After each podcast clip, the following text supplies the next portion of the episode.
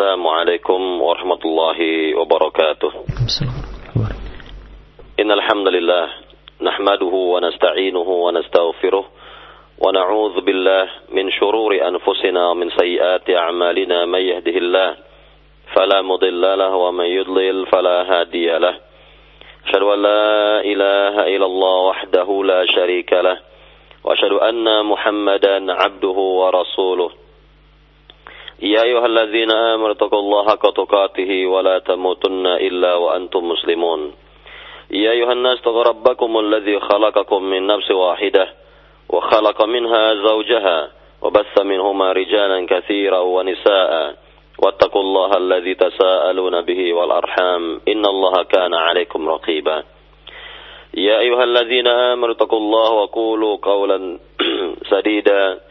يصلح لكم أعمالكم ويغفر لكم ذنوبكم وما يطع الله ورسوله فقد فاز فوزا عظيما أما بعد فإن أصدق الحديث كتاب الله وخر الهدي هدي محمد صلى الله عليه وسلم وشر الأمور محدثاتها وكل محدثة بدعة وكل بدعة ضلالة وكل ضلالة في النار Para pendengar di Raja yang dimuliakan Allah Subhanahu wa taala, kembali kita di pagi hari ini melanjutkan pembahasan dari kitab Al-Aqidatu Awalan Law Kanu Ya'lamun.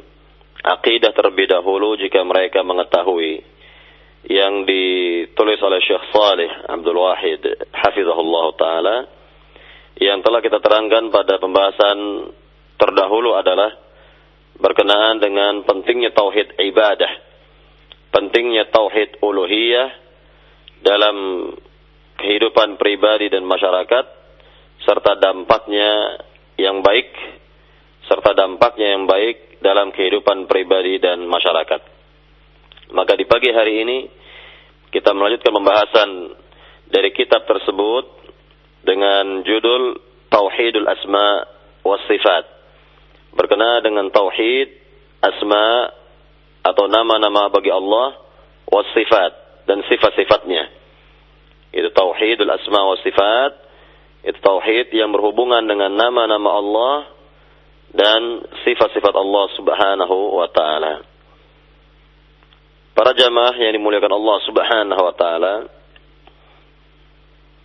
pada pembahasan yang terdahulu di atau di awal-awal pembahasan kita telah menerangkan tentang tauhid rububiyah dan berbagai macam penyimpangan dalam tauhid ini.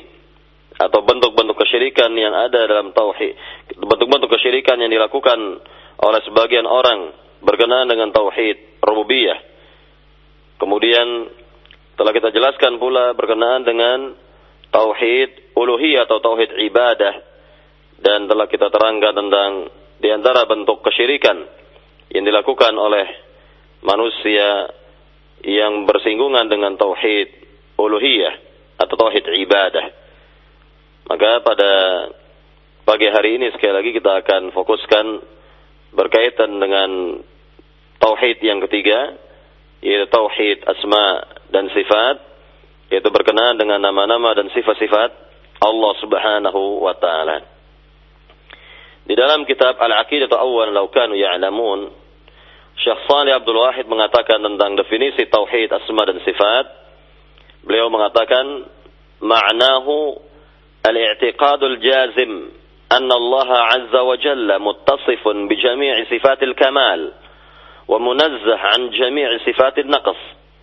Kata beliau rahim kata beliau hafizahullah taala makna dari tauhid asma dan sifat itu adalah satu keyakinan yang pasti yang jelas bahwa Allah Subhanahu wa taala disifati dengan seluruh sifat-sifat yang sempurna.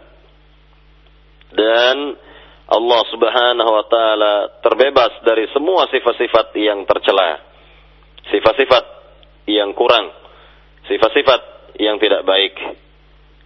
Atau ada juga yang memberikan makna makna lain dari yang di atas tadi dari tauhidul asma wa sifat yaitu al-i'tiqadul jazim fil qalbi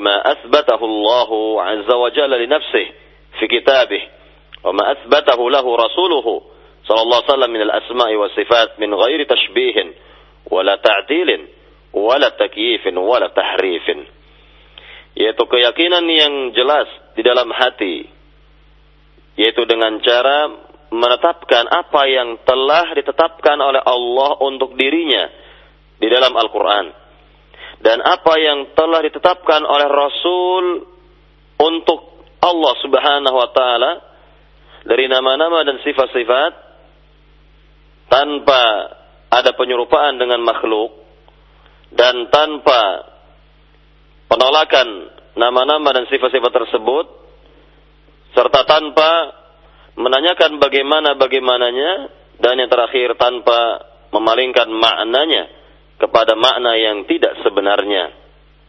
Nah, inilah berkenaan dengan definisi atau makna dari tauhidul asma wa sifat yang dijelaskan oleh Syekh Saleh Abdul Wahid hafizahullah taala. Para jamaah yang dimuliakan Allah Subhanahu wa taala Tauhidul asma wa sifat atau tauhid yang berkenaan dengan nama-nama dan sifat-sifat Allah ini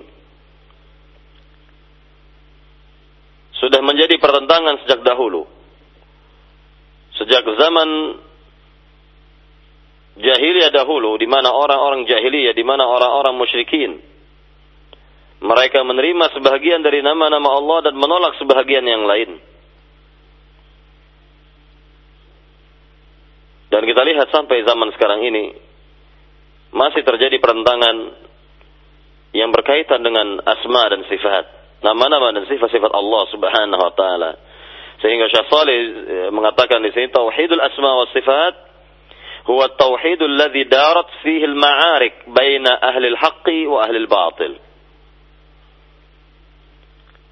Berkenaan dengan tauhid asma dan sifat adalah tauhid adalah macam tauhid yang masih terjadi perentangan di dalamnya antara ahlul haqqi yakni antara golongan atau orang-orang yang berada pada kebenaran dengan orang-orang yang berada pada kebatilan. Baina ahlil haqqi wa ahlil batil. Antara mereka yang memperjuangkan kebenaran dengan mereka yang mempertahankan kebatilannya. Ini terus menerus ada dari dahulu sampai sekarang ini Kemudian juga beliau mengatakan huwa tauhid alladhi dhallat fihi katsirun min al-firaq al-islamiyah illa man rahima rabbi. Yaitu tauhid asma dan sifat di mana banyak orang-orang di dalamnya dari firqah-firqah yang ada dalam umat ini yang menyimpang. Banyak firqah-firqah yang menyimpang dalam tubuh umat Islam kecuali mereka yang dirahmati oleh Allah Subhanahu wa taala. Kalau dikatakan banyak di antara kaum muslimin di antara kelompok-kelompok kaum muslimin yang menyimpang pemahamannya berkenaan dengan tauhid asma dan sifat, maka penyebab penyimpangan mereka tersebut dikatakan di sini oleh Syekh Saleh, "Dzalika لأنهم تدخلوا في الأسماء والصفات بعقولهم وآرائهم وأهوائهم فضلوا وأضلوا فضلوا وأضلوا yang demikian itu dikarenakan mereka mencampuri asma dan sifat dengan akal-akal mereka dengan ra'yu mereka atau pandangan-pandangan mereka yang sempit dan hawa nafsu mereka maka mereka sesat dan menyesatkan orang. Mereka sesat dikatakan di sini dan juga mereka menyesatkan orang lain. Maka kita lihat di zaman sekarang ini banyak di antara kaum muslimin yang tidak faham akidah, yang tidak faham tauhid asma dan sifat sehingga mereka terjerumus di dalamnya dan banyak pemahaman-pemahaman yang menyimpang tidak sesuai dengan pemahaman Rasulullah SAW dan para sahabat di dalam memahami tauhid asma dan sifat. Ini dikarenakan karena mereka tadi dikatakan menggunakan akal semata, menggunakan ra'yu mereka, menggunakan hawa nafsu mereka di dalam memahami asma dan sifat. Ini bisa kita lihat di negeri kita ini lebih khusus di mana ada di antara orang meyakini bahwa Allah Subhanahu wa taala misalnya hanya memiliki 20 sifat atau dikatakan oleh mereka 20 sifat wajib bagi Allah Subhanahu wa taala. Yang pada dasarnya Allah Subhanahu wa taala memiliki 99 nama dan sifat yang tertera dalam Al-Qur'an dan hadis. Namun mereka memerasnya. Mereka meringkasnya menjadi 20 sifat bagi Allah Subhanahu wa taala dan inilah yang difahami oleh kelompok Asy'ariyah. Dari kelompok Asy'ariyah. Dan ini yang tersebar. Yang juga difahami atau dipelajari oleh generasi-generasi muda. 20 sifat wajib bagi Allah Subhanahu wa taala. Maka dasar mereka melakukan hal ini atau mereka meyakini keyakinan seperti ini adalah karena berdasarkan ra'yu mereka, akal mereka semata dan hawa nafsu mereka. Para pendengar di rojak yang dimulakan Allah Subhanahu wa taala. Kita lihat keterangan lebih lanjut di sini dari Syekh Salih. Beliau mengatakan, "Walau annahum fa'alu kama fa'ala sahabatu radhiyallahu taala anhum radhiyallahu alaihim fil asma'i was sifat." lanajau min hadzal dalal. Sekiranya mereka melakukan sebagaimana yang dilakukan oleh para sahabat terhadap asma dan sifat, niscaya mereka akan selamat dari kesesatan ini, dari penyimpangan ini. Kemudian dikatakan lagi, "Fasahabatu ridwanullahi alaihim alladzina yafhamuna al-lughata al-arabiyyah, qara'u al-Qur'ana wa sami'uhu min Rasulillah sallallahu alaihi wasallam wa fahimu dzalik. Para sahabat Nabi radhiyallahu taala anhum majma'in mereka faham bahasa Arab. Maka mereka membaca Al-Qur'an dan mendengarkannya dari Rasulullah sallallahu alaihi wasallam dan dapat memahaminya. Mas'alu Rasulullah SAW anil asma'i wa sifat. Mereka tidak pernah bertanya kepada Nabi Muhammad tentang asma dan sifat. Ini bisa kita bayangkan di sini. Bahwa para sahabat jelas-jelas mereka dari bangsa Arab. Atau kebanyakan mereka dari bangsa Arab. Mereka faham bahasa Arab dengan baik. Sehingga mereka membaca Al-Quran, mendengar Al-Quran. Mendengarkan sabda Nabi yang mulia SAW yang berkenaan dengan asma dan sifat dan itu langsung mereka fahami tanpa mereka bertanya lagi kepada Nabi yang mulia sallallahu alaihi wasallam. Ya, ini tentunya dengan pertanyaan-pertanyaan yang tidak layak. Pertanyaan-pertanyaan yang e, tidak baik. Mereka langsung faham apa yang dibaca, apa yang didengar dari Al-Qur'an dan sabda Nabi yang mulia sallallahu alaihi wasallam. Jadi sekali lagi dikatakan di sini, "Masa alu Rasulullah sallallahu wasallam anil asma'i was sifat." Mereka tidak lagi bertanya kepada Nabi Shallallahu Alaihi Wasallam tentang asma dan sifat itu. Kenapa? Liannahum fahimu anna al-asma wa sifat lillah taliqu bijalalillah wa anna al-asma wa sifat lil insan wa. Dikarenakan juga mereka faham bahwa nama-nama dan sifat-sifat yang khusus bagi Allah itu adalah layak bagi keagungan Allah Subhanahu wa taala layak bagi kesempurnaan Allah Subhanahu wa taala. Dan nama-nama serta sifat-sifat bagi makhluk maka layak pula bagi makhluk tersebut. Jadi tidak bisa dicampur aduk di sini. Tidak bisa diserupakan antara sifat-sifat Allah dengan sifat-sifat makhluk. Antara sifat-sifat Allah dengan sifat-sifat makhluk. Maka Allah Subhanahu wa taala memiliki sifat-sifat yang memang layak bagi dirinya Sedangkan makhluk memiliki sifat-sifat yang memang yang memang layak bagi diri mereka. Jadi tidak ada campur aduk antara sifat Allah dengan sifat makhluk. Tidak ada pertentangan tidak ada pertentangan antara sifat-sifat Allah dengan sifat-sifat makhluk. Kemudian dikatakan lagi di sini. Lianna Allah azza wa jalla laisa kamitslihi syai'un faqara'u anna Allah sami'un basir. وقرأوا أن الإنسان سميع بصير ومع ذلك علموا أن سمع الله يليق بجلال الله وسمع وبصر الإنسان يليق بالإنسان dikarenakan Allah Subhanahu wa taala tidak ada yang dapat menandinginya dengan apapun juga dan mereka meyakini yang demikian bahwa Allah mendengar lagi melihat dan juga mereka meyakini bahwa manusia juga melihat mendengar dan melihat namun mereka memahami yakni para sahabat memahami bahwa pendengaran Allah tentunya sesuai dengan keagungannya. Sebagaimana pendengaran dan penglihatan manusia sesuai pula dengan sifat manusia atau eh, sesuai dengan apa yang ada pada manusia. Yakni tentunya tidak akan sama antara pendengaran Allah dengan pendengaran manusia antara penglihatan Allah dengan penglihatan manusia. Jelas berkenaan dengan pendengaran dan penglihatan Allah sesuai dengan keagungannya, sesuai dengan kesempurnaannya. Adapun pendengaran dan penglihatan manusia sesuai pula dengan makhluk itu sendiri yang memiliki banyak kekurangan-kekurangan, yang banyak memiliki uh, ya kekurangan-kekurangan di dalam kehidupan ini.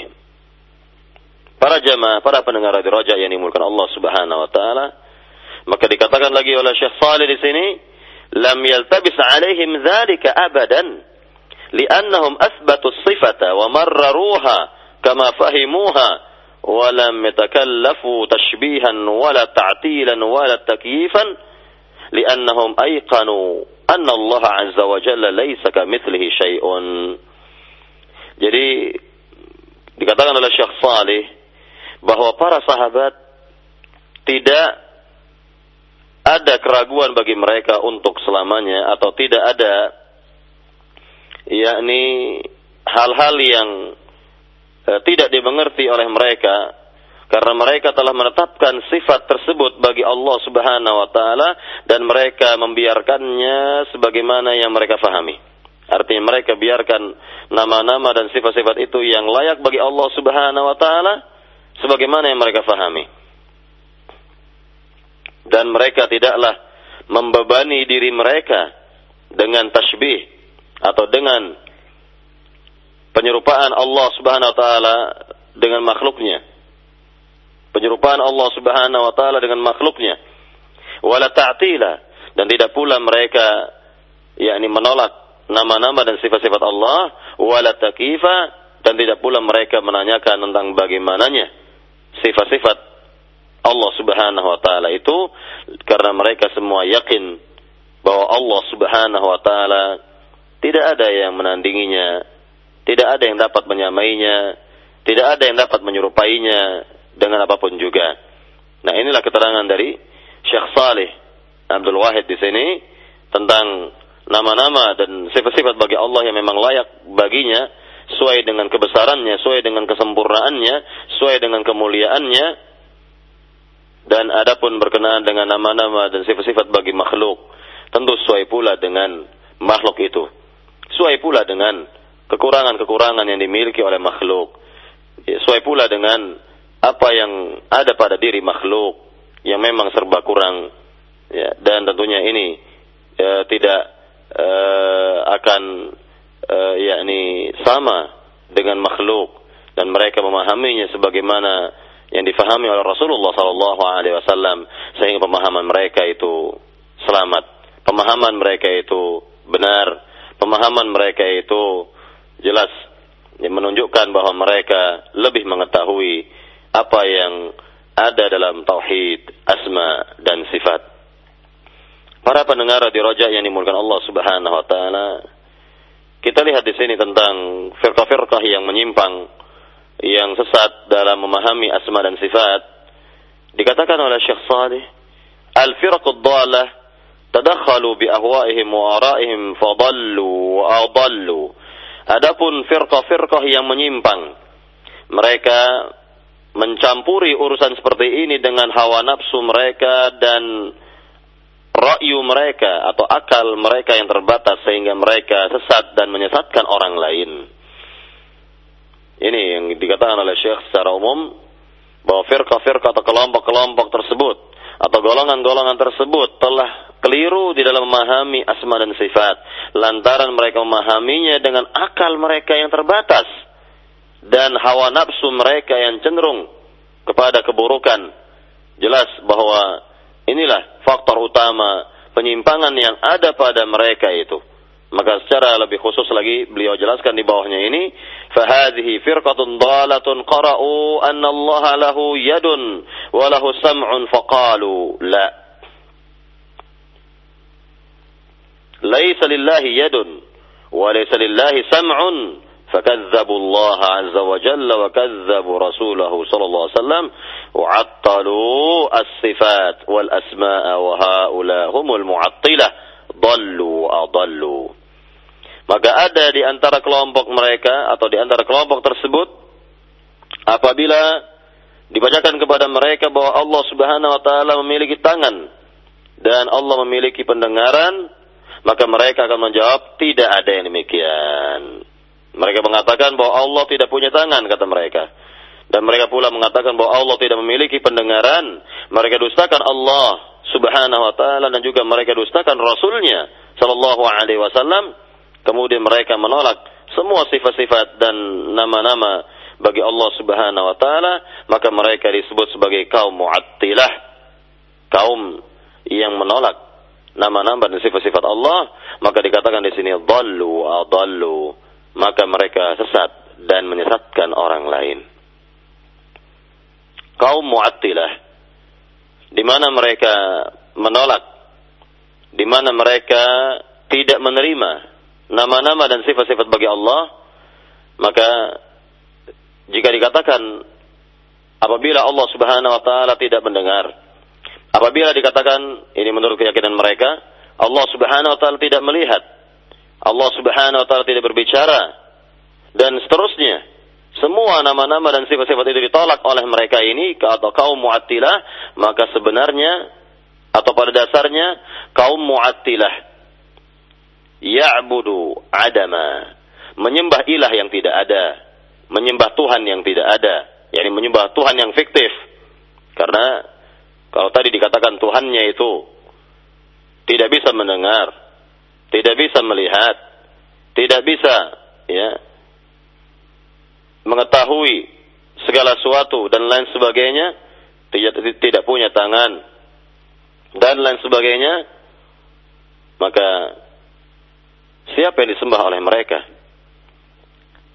Tuhan yang mana yang disembah oleh mereka? Karena tidak memiliki nama-nama, tidak memiliki sifat-sifat. Sehingga dikatakan mereka yani menyembah Tuhan yang fiktif atau Tuhan yang tidak ada. Menyembah ilah yang tidak ada. Maka dikatakan al-mu'attilatu ta'budu adama. Kaum mu'attilah itu pada dasarnya menyembah Tuhan yang tidak ada. Menyembah sesuatu yang tidak ada, menyembah ilah yang tidak ada. Karena semua sifat-sifat uh, ilah, semua sifat-sifat ilah mereka tolak, mereka buang jauh-jauh, mereka singkirkan jauh-jauh. Nah inilah yang dikatakan bahwa kaum muattilah dalu adallu. Mereka sesat, mereka sesat dan menyesatkan orang lain. Para jamaah, para pendengar di rojak yang dimulakan Allah Subhanahu wa taala. Kelompok yang kedua dikatakan di sini oleh Syekh Saleh, fariqun akhar qalu إن الله يسمع ولكن كما نسمع ويبصر ولكن كما نبصر فهؤلاء كذبوا على الله ورسوله لأن الله عز وجل قال ليس كمثله شيء وهؤلاء هم المشبهة شبهوا صفات, صفات الله وصفات المخلوقين فضلوا وأضلوا. kelompok yang lain kata Syekh Saleh. Mereka berkata bahwa sungguhnya Allah itu mendengar namun pendengarannya itu sama dengan pendengaran kita atau sebagaimana kita dengar. Allah Subhanahu wa taala melihat namun sebagaimana yang sebagaimana kita juga melihat. Maka mereka pada dasarnya mendustakan Allah dan Rasulnya karena Allah Subhanahu wa taala telah berfirman dalam ayat yang mulia laisa kamitslihi syai'un tidak ada yang serupa dengannya dengan apa pun juga. Tidak ada yang serupa dengan Allah. Tidak ada yang sama dengan Allah Subhanahu wa taala. Maka mereka atau kelompok seperti ini dikatakan al-musyabbihah, kaum musyabbihah yang menyamakan atau menyerupakan Allah Subhanahu wa taala dengan makhluknya. Maka mereka serupakan sifat-sifat Allah dengan sifat-sifat makhluk sehingga mereka dikatakan di sini fadallu adallu. Mereka sesat dan menyesatkan orang lain. Kalau tadi dikatakan bahwa Allah Subhanahu wa taala memiliki sifat-sifat yang sama dengan sifat-sifat makhluk. Seperti tadi dikatakan oleh kaum Mu'attilah bahwa pendengaran Allah itu sama dengan pendengaran makhluknya. Penglihatan Allah itu sama dengan penglihatan makhluknya dan lain-lain sebagainya. Maka pada dasarnya kaum musyabbiha ini dikatakan oleh para ulama ta'budu sanama. Mereka bagaikan menyembah patung. Menyembah berhala. Ya, menyembah patung. Kita lihat patung. Dia memiliki tangan. Dia memiliki kepala dan lain sebagainya. Maka penyerupaan Allah Subhanahu wa taala dengan makhluknya tidaklah dibenarkan. Karena Allah Subhanahu karena Allah Subhanahu wa taala sendiri telah menolak yang demikian. Sebagaimana Allah katakan laisa kamitsli syai'un. Tidak ada yang serupa dengan Allah Subhanahu wa taala. Walam yakul lahu kufuwan ahad. Dan ayat-ayat lainnya yang menjelaskan bahwa tidak ada keserupaan antara diri Allah, antara sifat-sifat Allah dengan sifat-sifat makhluk. Kemudian para jamaah, para pendengar radio Roja yang dimulakan Allah SWT, kita lihat sekarang kelompok yang ketiga. Kalau dua kelompok tadi, kelompok yang pertama tadi kaum Mu'attilah, mereka-mereka yang menolak sifat-sifat Allah Subhanahu wa taala. Kelompok yang kedua adalah kaum musyabbihah yang menyerupakan Allah dengan makhluknya, maka kelompok yang ketiga dikatakan di sini firqatul ukhra harrafu al-kalama an mawadhi'ih. فالله عز وجل يقول في كتابه يد الله فوق أيديهم فقالوا يد الله أي قدرة الله وقال عز وجل الرحمن على العرش استوى فقال الرحمن على العرش استولى فهرفوا الكلام an mawadhi'ih fadallu wa adallu. Syekh Salih mengatakan bahwa kelompok yang ketiga di sini mereka memalingkan nama-nama dan sifat-sifat Allah itu dari tempat yang sebenarnya atau dari makna yang sebenarnya. Maka ketika Allah Subhanahu wa taala berfirman dalam ayat yang mulia, yadullahi fawqa aydihim, yakni tangan Allah berada di atas tangan mereka, maka kaum ini mengatakan bahwa makna dari yadullah makna dari tangan Allah itu adalah kudratullah yakni kekuasaan Allah Subhanahu wa taala jadi mereka palingkan makna yadun yang sebenarnya makna yadun adalah tangan kepada al-qudrah kekuasaan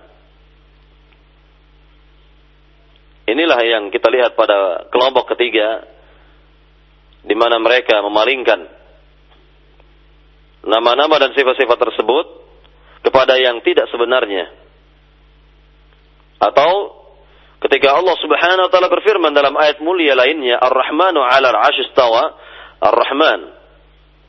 Allah yani Ar-Rahman, Allah yang Maha Pemurah.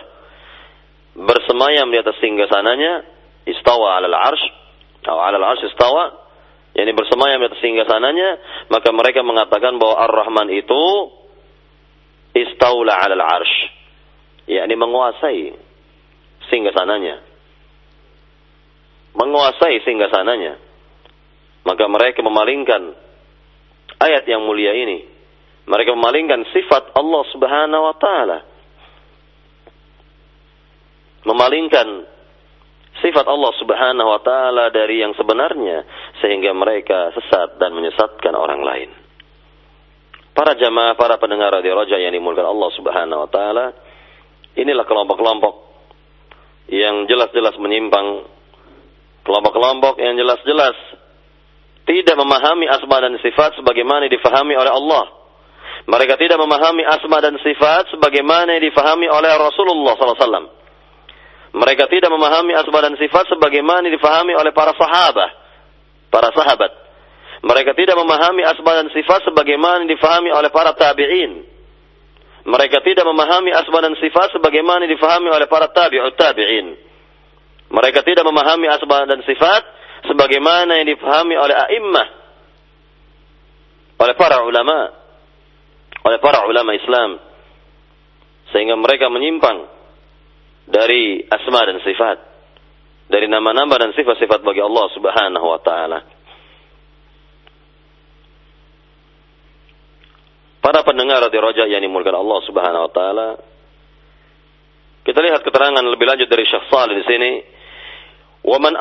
Yanjuwa min ad-dhalal wa min du'at ad-dhalal fi hadha at-tauhid fa alayhi an yuqima tauhidahu fil asma' wa sifat 'ala al-usul ats-thalathah at-taliyah.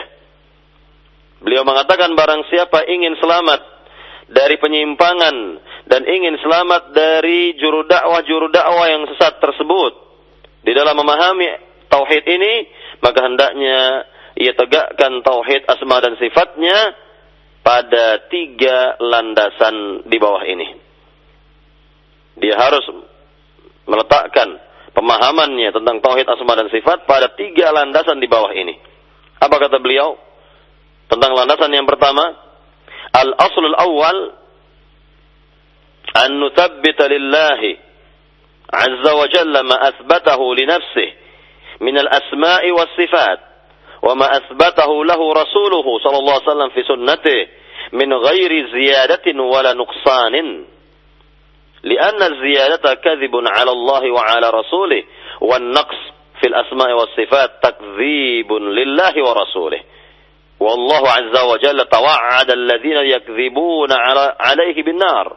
فقال تعالى ومن أظلم ممن كذب على الله وكذب بالصدق إذ جاءه أي ليس في جهنم مثوى للكافرين والرسول صلى الله عليه وسلم توعد الذين توعد الذين يكذبون عليه بالنار فقال صلى الله عليه وسلم من كذب علي متعمدا فليتبوأ مقعده من النار رواه البخاري beliau ya Syekh Saleh Abdul Wahid mengatakan di sini Landasan yang pertama adalah bahwa hendaknya kita menetapkan bagi Allah apa yang telah ditetapkannya untuk dirinya dari nama-nama dan sifat-sifat.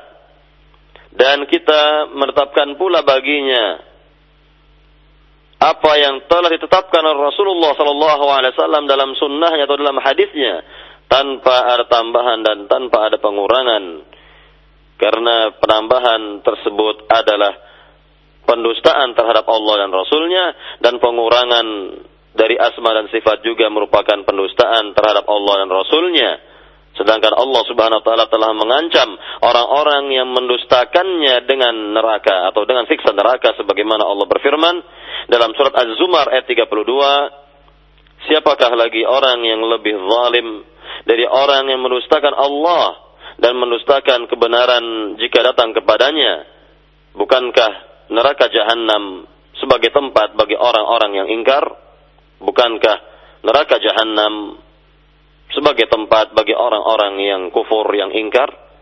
Dan juga Rasulullah Shallallahu Alaihi Wasallam telah mengancam orang-orang yang mendustakannya dengan siksa neraka sebagaimana Nabi bersabda dalam hadis yang sahih barang siapa mendustaiku dengan sengaja barang siapa berdusta atas namaku dengan sengaja, maka hendaknya dipersilakan baginya untuk menempatkan tempatnya di neraka. Na'udzubillah.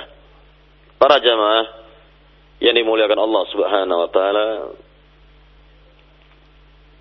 Ini berkenaan dengan landasan yang pertama di mana kita haruslah menetapkan bagi Allah Subhanahu wa taala nama-nama dan sifat-sifat tersebut yang memang telah ditetapkan oleh Allah dalam Al-Qur'an dan yang telah ditetapkan oleh Rasulullah SAW baginya di dalam hadis-hadisnya yang mulia Sallallahu Alaihi Wasallam tanpa ada penambahan, tanpa ada pengurangan.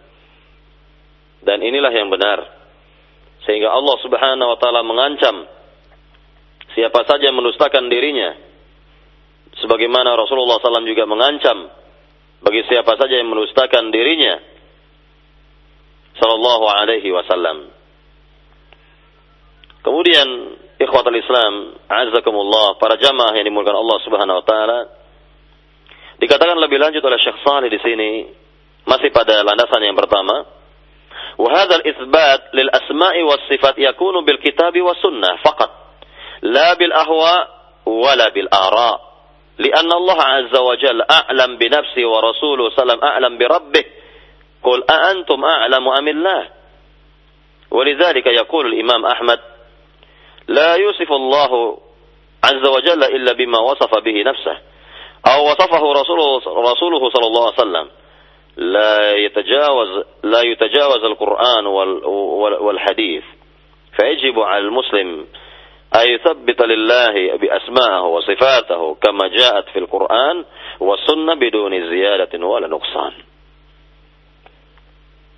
Dikatakan di sini oleh Syekh Salih bahwa penetapan nama-nama dan sifat-sifat bagi Allah itu hanya ada dalam Al-Quran dan sunnah Nabi atau hadis Nabi tidak ditetapkan dengan hawa nafsu dan tidak pula ditetapkan dengan akal manusia yang terbatas.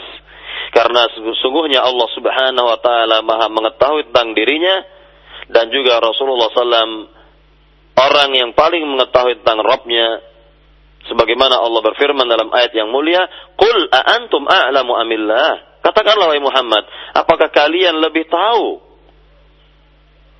ataukah Allah Subhanahu wa taala? Apakah kalian lebih mengetahui ataukah Allah Subhanahu wa taala? Atau siapa yang lebih mengetahui? Apakah kalian ataukah Allah Subhanahu wa taala? Tentu pertanyaan seperti ini tidak memerlukan jawaban karena sudah pasti Allah Subhanahu wa taala lebih tahu daripada makhluknya. Allah Subhanahu wa taala lebih mengerti daripada makhluknya. Sehingga Imam Ahmad rahimahullah taala mengatakan di sini bahwa Allah Subhanahu wa taala itu tidaklah disifati kecuali apa yang telah disifati bagi dirinya. Apa yang telah Allah sifati bagi dirinya atau apa yang telah disifati oleh Rasulullah SAW bagi diri Allah Subhanahu wa taala. Tidaklah melampaui Al-Qur'an, tidak pula melampaui hadis. Tidak boleh kita melampaui Al-Qur'an Al-Karim dan tidak pula dan tidak tidak boleh pula kita menyelisihi sunnah Nabi atau hadis Nabi yang mulia sallallahu alaihi wasallam. Maka wajib bagi setiap muslim untuk menetapkan bagi Allah nama-nama dan sifat-sifat baginya sebagaimana yang terdapat dalam Al-Qur'an dan yang terdapat dalam hadis-hadis Nabi tanpa tambahan dan tanpa pengurangan. Nah, inilah yang dikatakan oleh Syekh Saleh Abdul Wahid tentang landasan yang pertama yaitu mengenai penetapan atau al-isbat. Kemudian penetap kemudian landasan yang kedua, al-aslus tsani, landasan yang kedua beliau hafizahullah taala mengatakan di sini an tunazziha lillahi fi asmahi wa sifatihi an mushabahati al-makhluqin لأن الله قال في كتابه ليس كمثله شيء وقال تعالى ولم يكن له كفوا أحد لا مثيل ولا شبيه لله. وقال تعالى فلا تضربوا لله الأمثال. إن الله يعلم وأنتم لا تعلمون. قال القرطبي في تفسير هذه الآية ليس كمثله شيء. إن الله جل, جل اسمه في عظمته وكبريائه وملكوته وحسن أسمائه وعلي صفاته لا يشبه شيئا من مخلوقاته.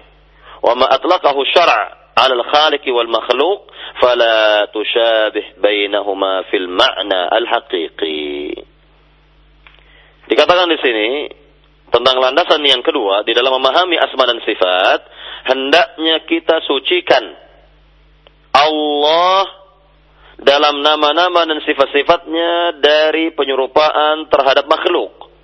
Karena Allah Subhanahu wa taala telah berfirman di dalam Al-Qur'an Al-Karim, "Laisa kamitslihi syai'un."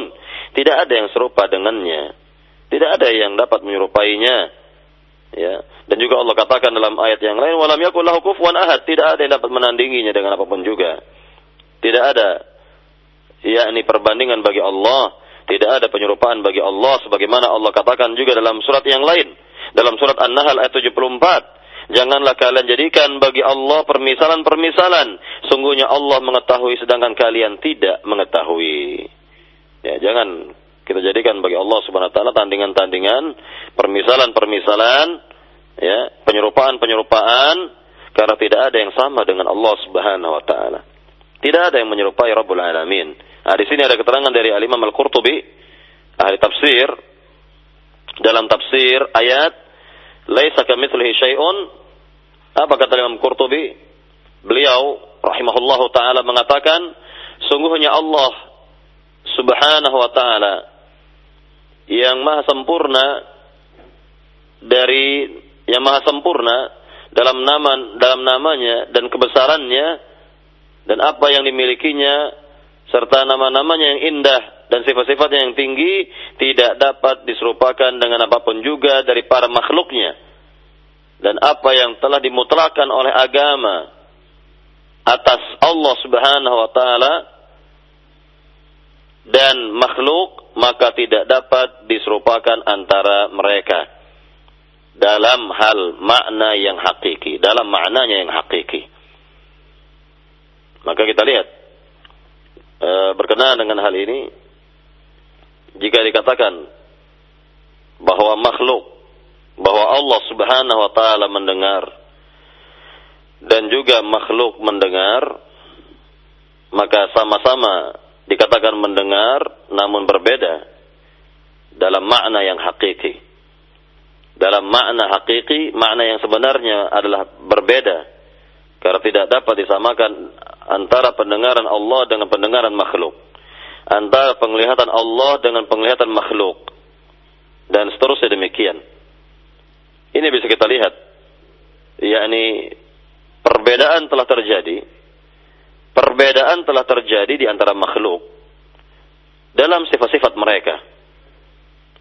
Sebagai contoh misalnya, berkenaan dengan pendengaran misal antara pendengaran manusia dengan pendengaran sebagian hewan-hewan yang Allah cipta itu maka sudah ada perbedaan di antara mereka sudah ada perbedaan di antara mereka bahwa di antara makhluk Allah ada yang dapat mendengar suara yang tidak dapat didengar oleh manusia. Dapat mendengar suara yang tidak dapat didengar oleh manusia. Bahkan di antara makhluk Allah ada yang dapat mencium sesuatu yang sangat jauh yang tidak dapat dicium oleh manusia. Yang tidak dapat dicium oleh manusia. Maka bagaimana halnya antara sifat makhluk dengan sifat al-khaliq? tentu terdapat farkun syasi' farkun kabir perbedaan yang sangat besar perbedaan yang sangat besar berkenaan dengan hal ini maka hendaknya kita memahami itu semua sebagaimana yang difahami oleh Rasulullah SAW sebagaimana yang difahami oleh para sahabat yang terdapat dalam Al-Quran dan juga yang terdapat dalam hadis-hadis Nabi yang mulia sallallahu alaihi wasallam.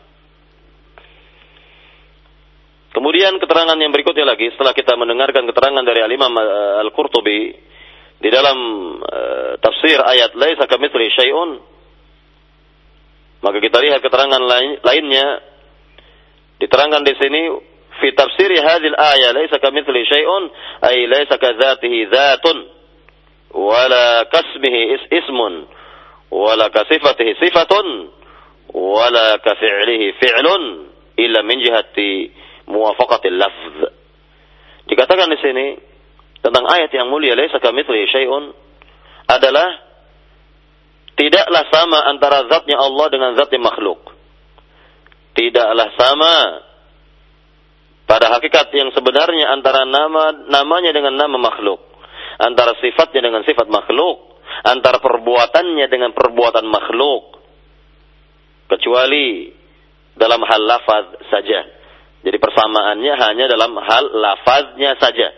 Misal tadi dikatakan, jika Allah memiliki tangan misalnya, manusia juga memiliki tangan, maka dari sisi lafaz sama-sama tangan. Sama-sama yadun. Tetapi dari sisi zat, dari sisi sifat dan perbuatan yang dihasilkan dari tangan tersebut tidaklah sama tidaklah sama. Maka dari sisi lafaz Maka dikatakan illa min jihati muwafaqatil lafzi kecuali dari sisi lafaz yang sama. Lafaz yang sama, sama-sama yadun, sama-sama sam'un, sama-sama basarun. Dan lain sebagainya, namun berbeda dalam hal sifat, dalam hal zat dan lain sebagainya yang telah disebutkan tadi. Maka dalam hal ini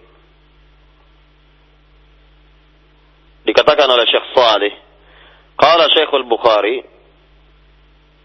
ya qala Syekh Al-Bukhari berkata uh, guru dari uh, Imam Bukhari rahimahullah taala man syabbaha Allah bi khalqihi kufrun ومن جحد ما وصف الله به نفسه وصفه به رسوله كفر ليس فيما وصف الله به نفسه وصفه به رسوله تشبيه wala tamthil.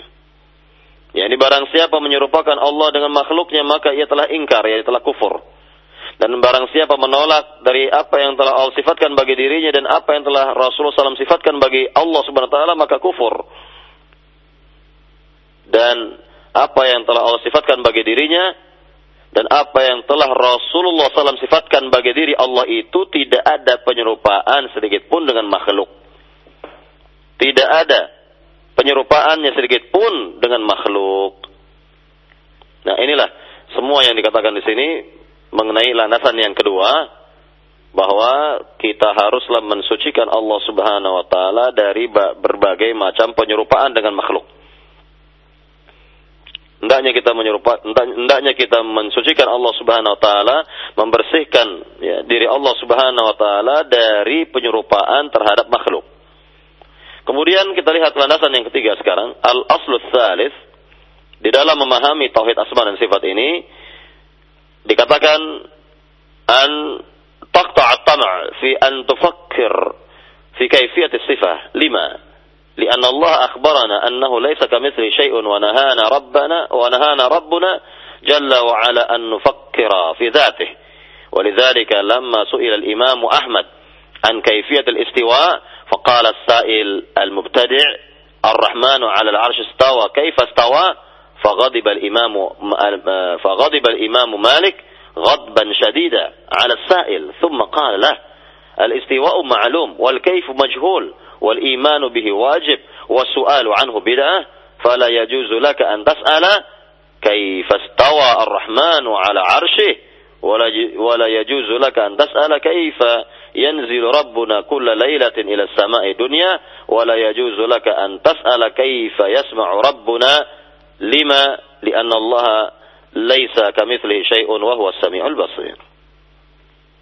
Landasan yang ketiga dikatakan di sini oleh Syekh Saleh hafizahullah taala hendaknya engkau memutus keinginan untuk berfikir terhadap bagaimananya sifat Allah itu. Ya. Kenapa demikian dikatakan oleh Syekh Saleh? Kenapa demikian? Karena Allah Subhanahu wa taala telah mengabarkan bahwa dirinya tidak ada yang dapat menyerupainya dengan suatu apa pun juga dan Allah telah melarang kita untuk berfikir tentang zatnya. Dan dalam hal ini Syekh Saleh memberikan contoh ketika Imam Malik ditanya oleh seorang tentang bagaimananya Allah itu bersemayam. Oleh seorang penanya yang dikatakan al-mubtadi atau pelaku ahli bid'ah. Sebenarnya berkata kepada Imam Malik bahwa Allah bersemayam di atas arsy atau singgasananya. Maka bagaimana bersemayamnya Allah itu? Bagaimana sikap Imam Malik di sini? Dikatakan bahwa beliau sangatlah marah kepada orang itu sehingga ia berkata kepadanya bahwa makna dari al-istiwa ma'lum. Sudah diketahui. Dan bertanya tentang bagaimananya majhul. Ini yang tidak diketahui kata beliau. Wal imanu bihi wajib. Mengimani bahwa Allah itu bersemayam di atas singgasananya adalah wajib dan bertanya tentang bagaimananya Allah bersemayam adalah bid'ah, adalah pertanyaan yang bid'ah.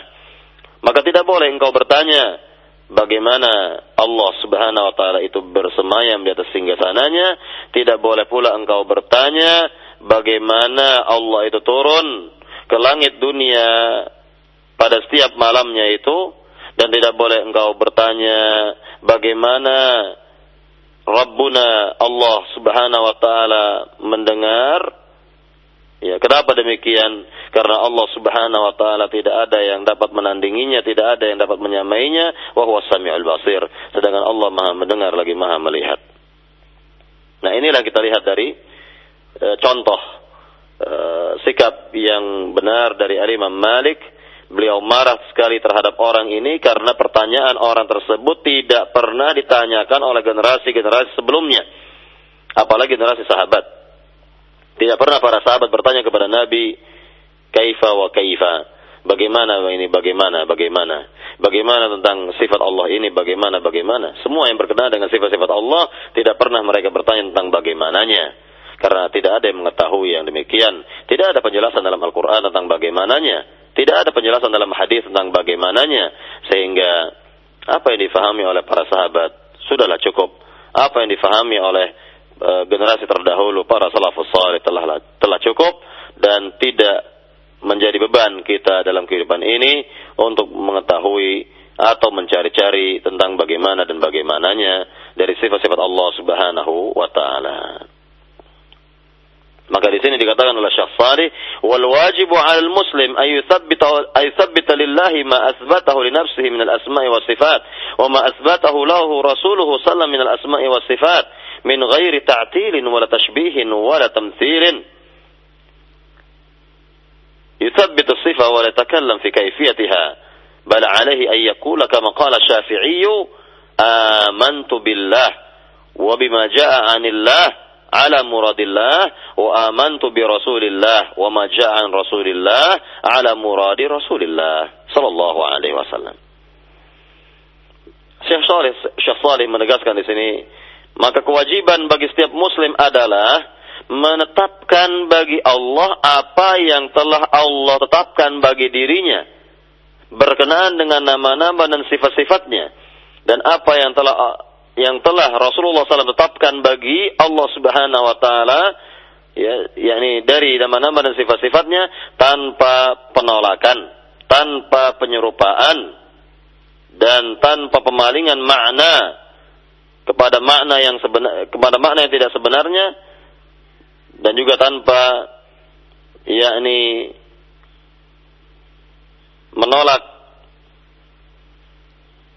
atau menyerupakan nama-nama dan sifat-sifat Allah Subhanahu wa taala.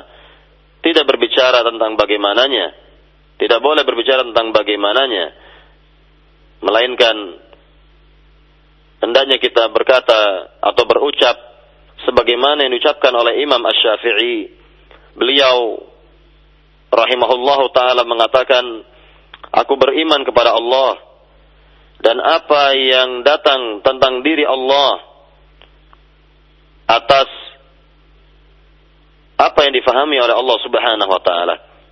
Sekali lagi beliau mengatakan, "Amantu billah." Aku beriman kepada Allah wa bima jaa anillah dan apa yang datang ya dari Allah Subhanahu wa taala ala ala muradillah sesuai dengan pemahamannya, sesuai dengan pemahaman Rabbul Alamin, sesuai dengan apa yang difahami oleh Allah Subhanahu wa taala.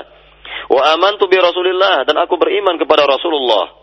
Wa ma an Rasulillah dan apa yang datang darinya, yakni dari Rasulullah sallam ala muradi Rasulillah sesuai dengan apa yang difahami oleh beliau, apa yang difahami oleh Rasulullah sallallahu alaihi wasallam. Para jamaah yang dimuliakan Allah Subhanahu wa taala, inilah tiga landasan di dalam memahami asma dan sifat. Agar kita selamat dari penyimpangan-penyimpangan, agar kita tidak tertipu dengan juru dakwah-juru dakwah yang memang menyimpang dalam memahami asma dan sifat ini. Sehingga kehidupan kita akan baik, kehidupan kita akan benar, dan apa yang difahami oleh Rasulullah dan para sahabat sudahlah cukup bagi kita tidak kita tambah-tambah, tidak pula kita kurang-kurangi.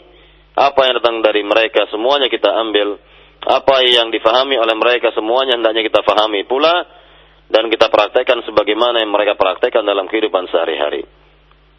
Para jamaah yang dimulakan Allah Subhanahu wa taala, inilah pembahasan kita di pagi hari ini berkenaan dengan tauhid asma dan sifat dan kita akan masih ya, insyaallah masih kita lanjutkan kembali berkenaan dengan asma dan sifat dari uh, yakni ayat kursi yang mana terdapat di dalamnya pembahasan uh, tauhidul asma wa sifat dan macam-macam tauhid lainnya yang insya Allah kita akan jelaskan pada pertemuan berikutnya insya Allah taala.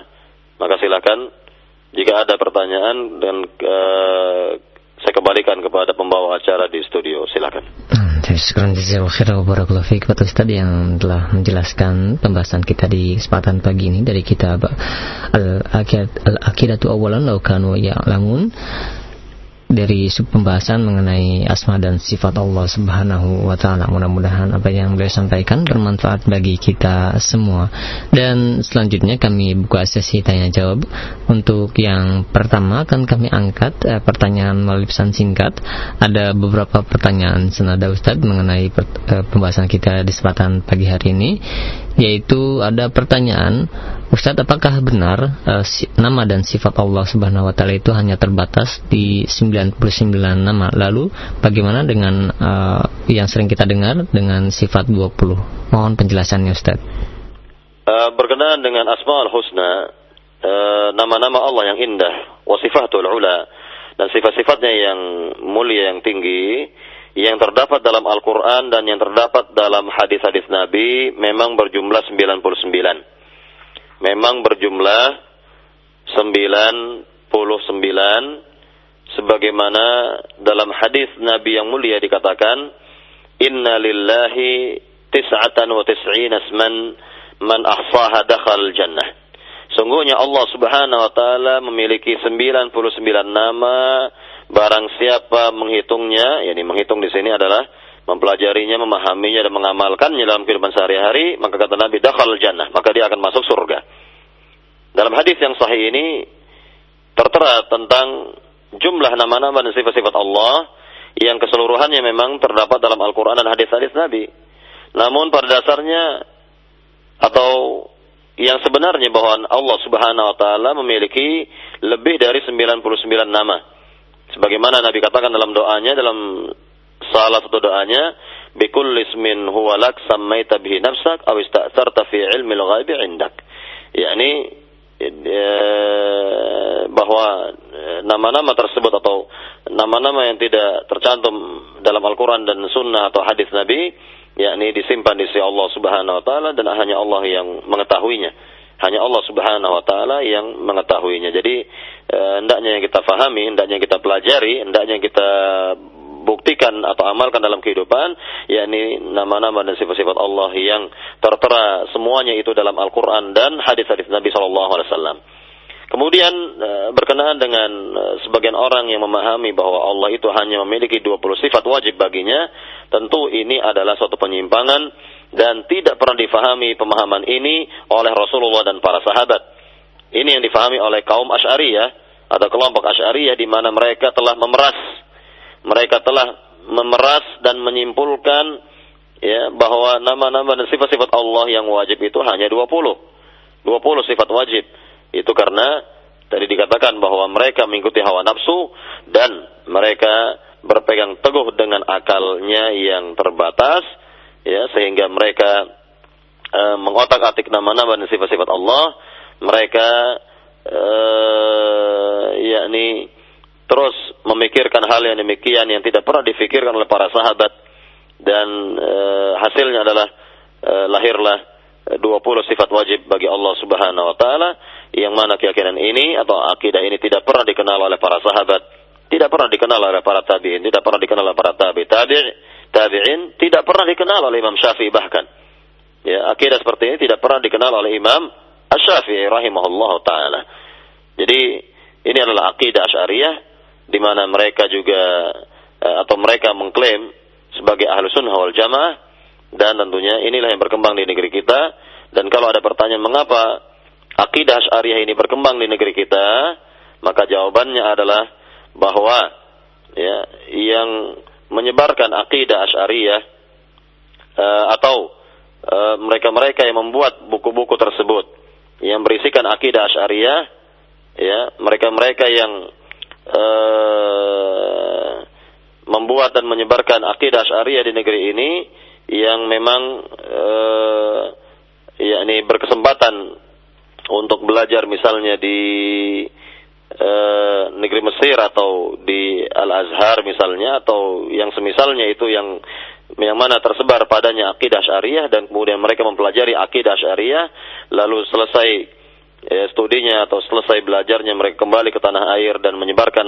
akidah yang mereka fahami, akidah yang mereka terima itu tanpa mereka mengkritisi lagi, ya sudahkah benar apa yang mereka fahami, sudahkah benar apa yang mereka uh, yakini itu dan tentunya inilah yang kita terima atau inilah yang tersebar di negeri ini dan di antara mereka juga memiliki jabatan-jabatan di pemerintahan dan e, mereka lah yang berwenang mencetak buku-buku dan menyebarkan buku-buku tersebut di tengah-tengah kaum muslimin sehingga umat Islam ini memahami uh, akidah Asy'ariyah tadi tanpa mereka sadari bahwa itu bukan datang dari Nabi, bukan datang dari Rasulullah, bukan datang dari para sahabat, bukan datang dari para tabi'in tabi'ut tabi'in dan tidak pula difahami oleh imam-imam kita di antaranya Imam Syafi'i rahimahullahu taala.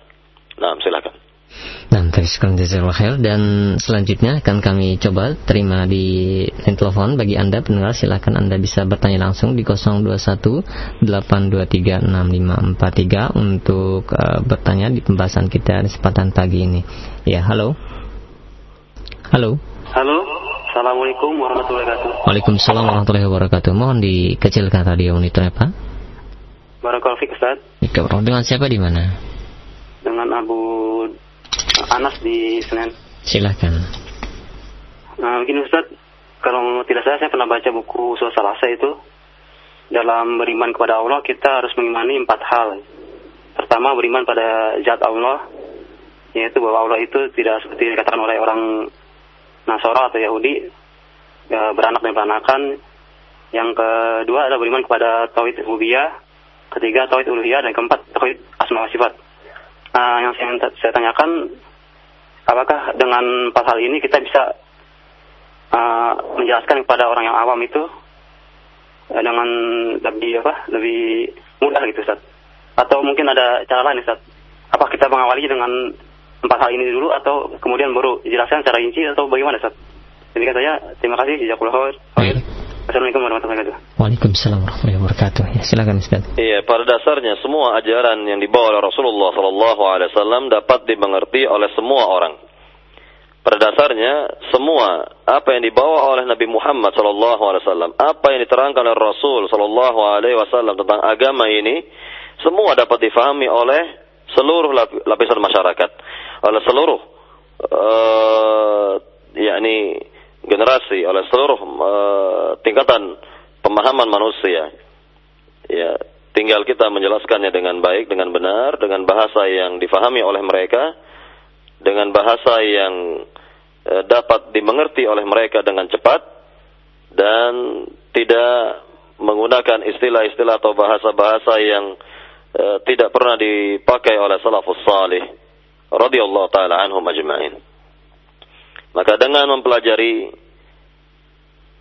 tiga macam tauhid ya dengan pemahaman yang benar tadi sebagaimana difahami oleh para sahabat dan yang telah diterangkan oleh Rasulullah SAW maka insya Allah akan dapat dimengerti eh, semua eh, tauhid tersebut dan seluruh akidah Islam pada umumnya ya dan tentunya sekali lagi tinggal uh, memberikan pemahaman yang benar dengan bahasa yang uh, sesuai dengan pemahaman mereka dengan bahasa yang sesuai dengan pemahaman mereka maka insya Allah akan dapat difahami dengan baik dan umat ini akan mengerti agamanya dengan benar dengan baik akan mengerti akidah atau tiga macam akidah tersebut dengan baik dan benar.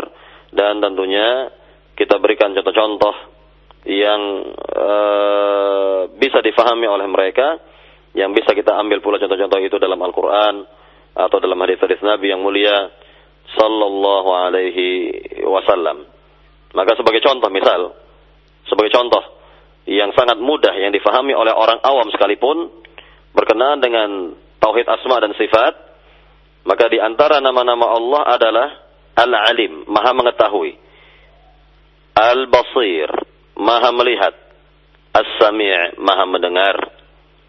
Nah, ada cerita, ada kisah yang menarik di zaman Umar Al-Khattab radhiyallahu taala an berkenaan dengan seorang yang eh, dikatakan dalam kehidupan yakni sehari-hari orang awam sebenarnya bahwa ada seorang wanita yang menjual susu kambing di zaman itu. Kemudian wanita ini berkata kepada anak perempuannya, Bagaimana jika susu kita ini atau susu kambing kita ini kita tambah dengan air? Toh khalifah atau Amirul Mukminin Umar tidak melihatnya. Ya, jadi si ibu ini mengatakan kepada anak, kepada anak perempuannya, bagaimana kalau ya sekali ini misalnya kita tambahkan susu kambing ini yang akan kita jual ditambahkan dengan air. Ditambahkan dengan air. Dan Umar Al-Khattab sebagai khalifah tidak akan melihatnya. Maka apa jawaban anak perempuan ini? Jawaban anak perempuan ini, wahai ibu, walaupun Umar Al-Khattab, walaupun Amirul Mukminin Umar Al-Khattab tidak melihatnya, bagaimana dengan Tuhannya Umar? Bagaimana dengan Tuhannya Umar Al-Khattab? Subhanahu wa ta'ala. Maka, maka terkejutlah sang ibu ini dengan pernyataan anak di mana sang anak ini mengaitkan apa yang mereka lakukan dengan nama dan sifat-sifat Allah Subhanahu wa taala. Mengaitkan kehidupan mereka itu dengan nama dan sifat Allah Subhanahu wa taala. Nah, inilah yang kita lihat dalam kehidupan uh, manusia dan ini pernah terjadi di zaman itu dan akhirnya Umar Al-Khattab menjadikan wanita ini atau gadis ini sebagai menantunya. Para jamaah yang dimulakan Allah Subhanahu wa taala. Nah, inilah yang kita lihat. Ya, sekali lagi inilah yang kita lihat dalam kehidupan sehari-hari di mana akidah Islam itu sangat mudah difahami, sangat mudah dipelajari dan sangat mudah pula dipraktekkan insyaallah taala bagi mereka yang berkeinginan baik mendapat hidayah petunjuk dari Allah Subhanahu wa taala. Jadi sekali lagi apa yang dipelajari ini tidak sulit untuk difahami. Tidak sulit untuk dipelajari dan dipraktekkan dalam kehidupan sehari-hari. Para jamaah yang dimulakan Allah Subhanahu wa taala, saya kira inilah pembahasan kita di pagi hari ini berkenaan dengan tauhid yang ketiga, pembahasan tauhid yang ketiga itu tauhid asma dan sifat. Dan insya Allah kita masih melanjutkan kembali dari pembahasan kitab Al-Aqidah awal law kanu ya'lamun. Aqidah terlebih dahulu jika mereka mengetahui yang ditulis oleh Syekh Saleh Abdul Wahid hafizahullah taala. Mudah-mudahan bermanfaat kajian di pagi hari ini. Lebih kurangnya saya mohon maaf. Wallahu taala alam. وصلى على نبينا محمد الحمد لله رب العالمين. سبحانك اللهم بحمدك أشهد أن لا إله إلا أنت أستغفرك وأتوب إليك. السلام عليكم ورحمة الله وبركاته.